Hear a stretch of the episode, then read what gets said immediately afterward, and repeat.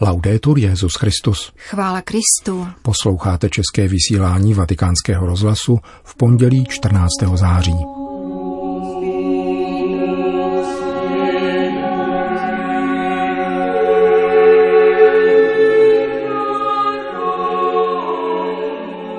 Kříž je velkou učebnicí lásky, komentuje papež na síti Twitter dnešní liturgický svátek povýšení svatého kříže. Římský biskup naléhá na obnovu výchovného paktu, který představuje rodinu jako základní buňku společnosti. K navázání přerušeného vztahu s rodinou vybízí předseda Federace katolických rodinných svazů v Evropě Vincenzo Bassi. To jsou hlavní témata našeho dnešního pořadu, kterým provázejí Milan Glázer a Jana Gruberová.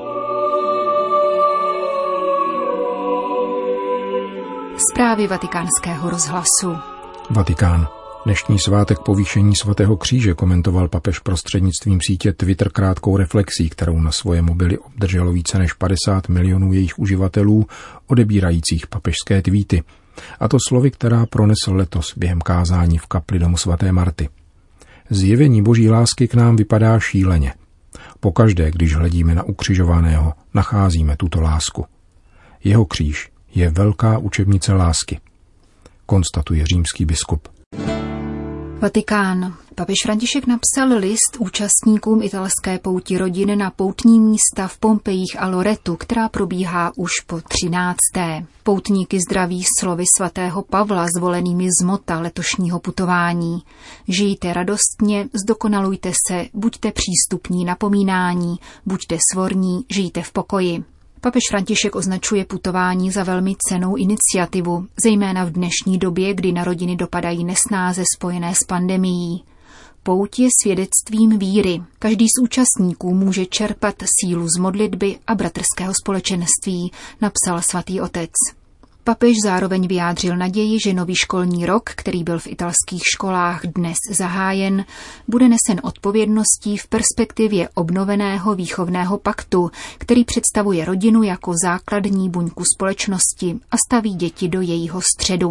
Jejich šťastné dozrávání a rozvoj mezi vrstevníky je podmínkou pokojné a příznivé budoucnosti pro celou společnost, zdůraznil František. Nakonec papež ujistil všechny účastníky pouti o své modlitbě a popřál jim, aby všechny křesťanské rodiny v Itálii, Evropě a na světě vytvářely jednu velkou rodinu, která šíří život, víru, naději a lásku.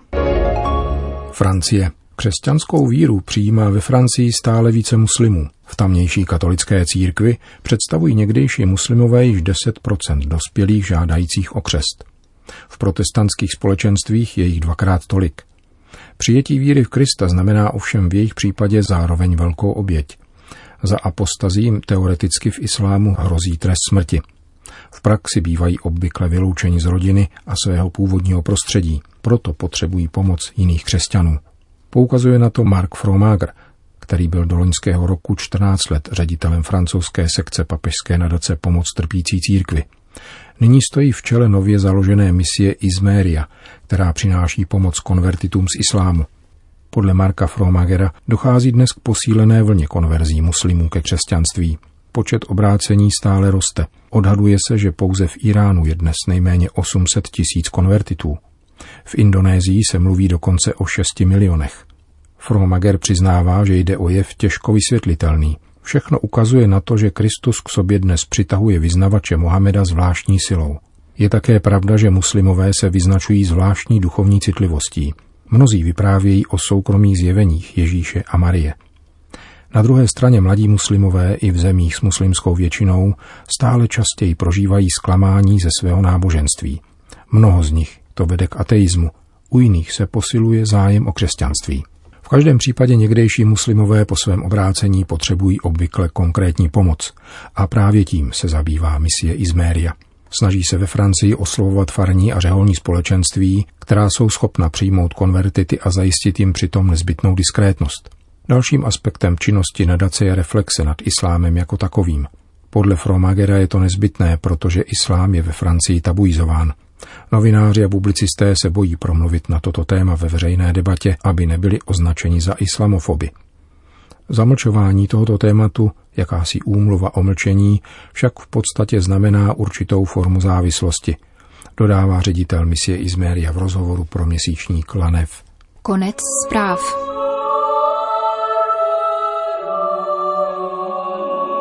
Přímé spojení mezi rodinou, církví a společností bylo přerušeno.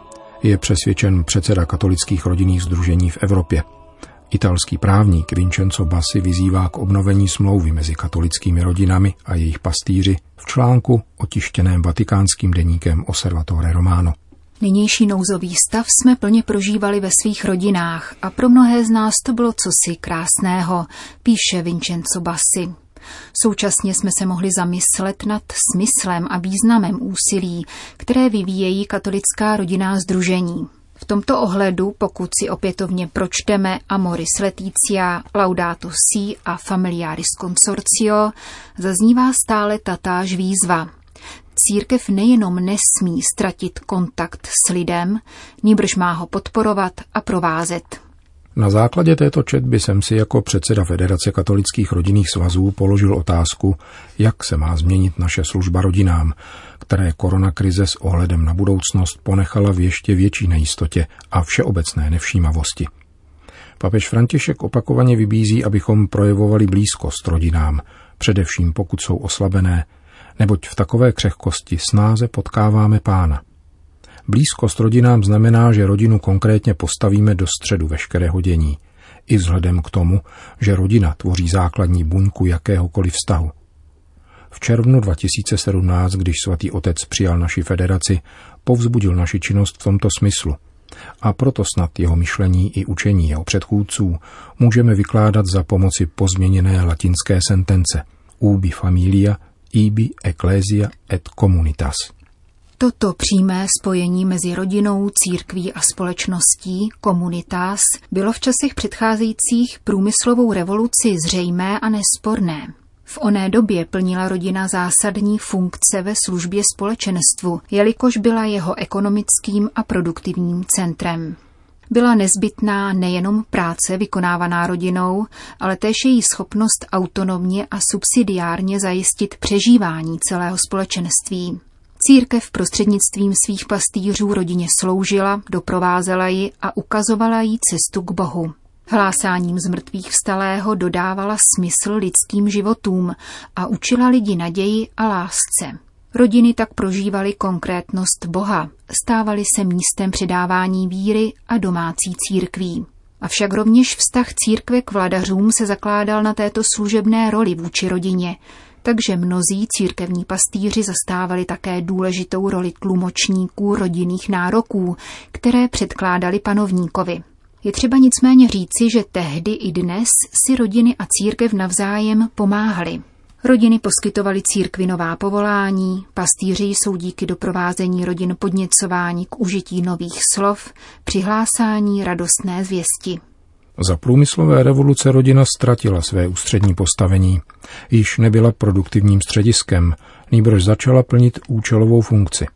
Neboť centrum výrobního systému se přemístilo do továren, kterým rodiny poskytovaly pracovní sílu a zajišťovaly kvalitní lidský kapitál.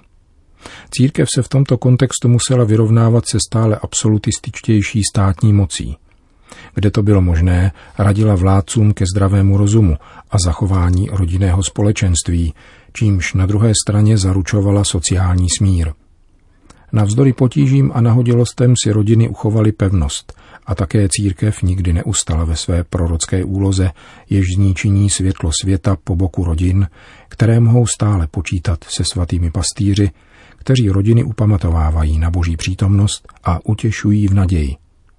V nedávné minulosti se církev této role ujímala s většími obtížemi, protože rodiny nejenom dodávaly pracovní sílu, ale z jejich členů se také stali spotřebitelé, kteří posilují stát i nadnárodní korporace a finanční moc.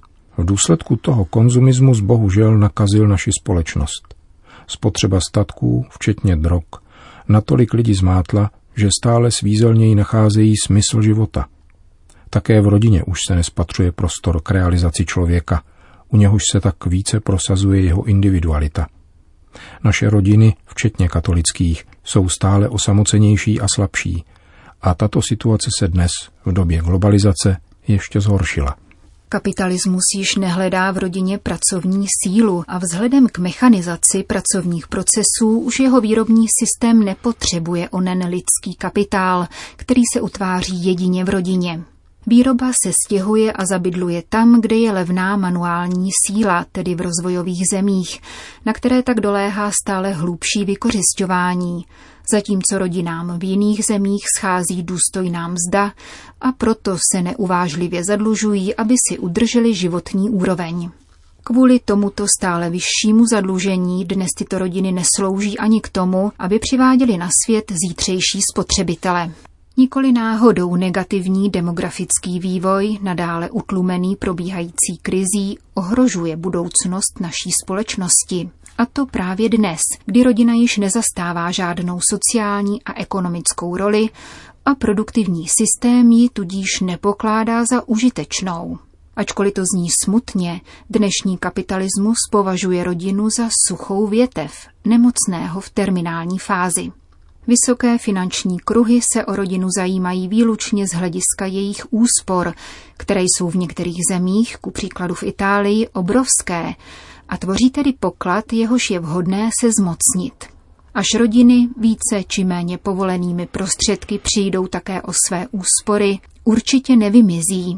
Nicméně nebude jim povoleno samostatně a subsidiárně vykonávat jakoukoliv ekonomickou a sociální funkci, a bude s nimi nakládáno jako s jakýmkoliv ilegálem, vytěsněným na okraj společnosti.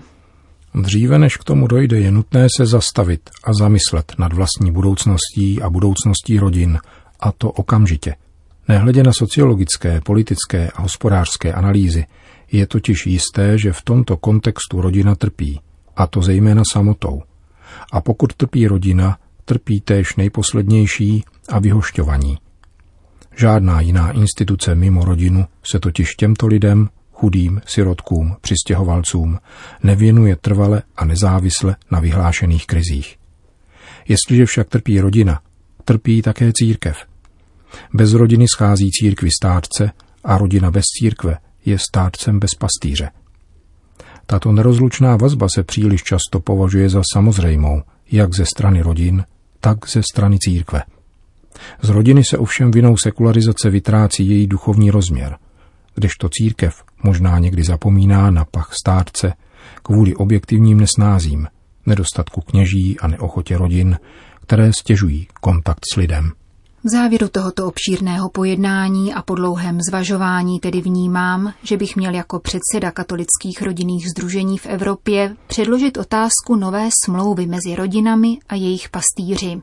Svatý otec roku 2015 ve Florencii jasně hovořil o změně epochy a povzbuzoval nás všechny, abychom do budoucnosti hleděli bez obav, zachovali jednotu božího lidu a důvěřovali pánu, který nás povede cestami tohoto světa.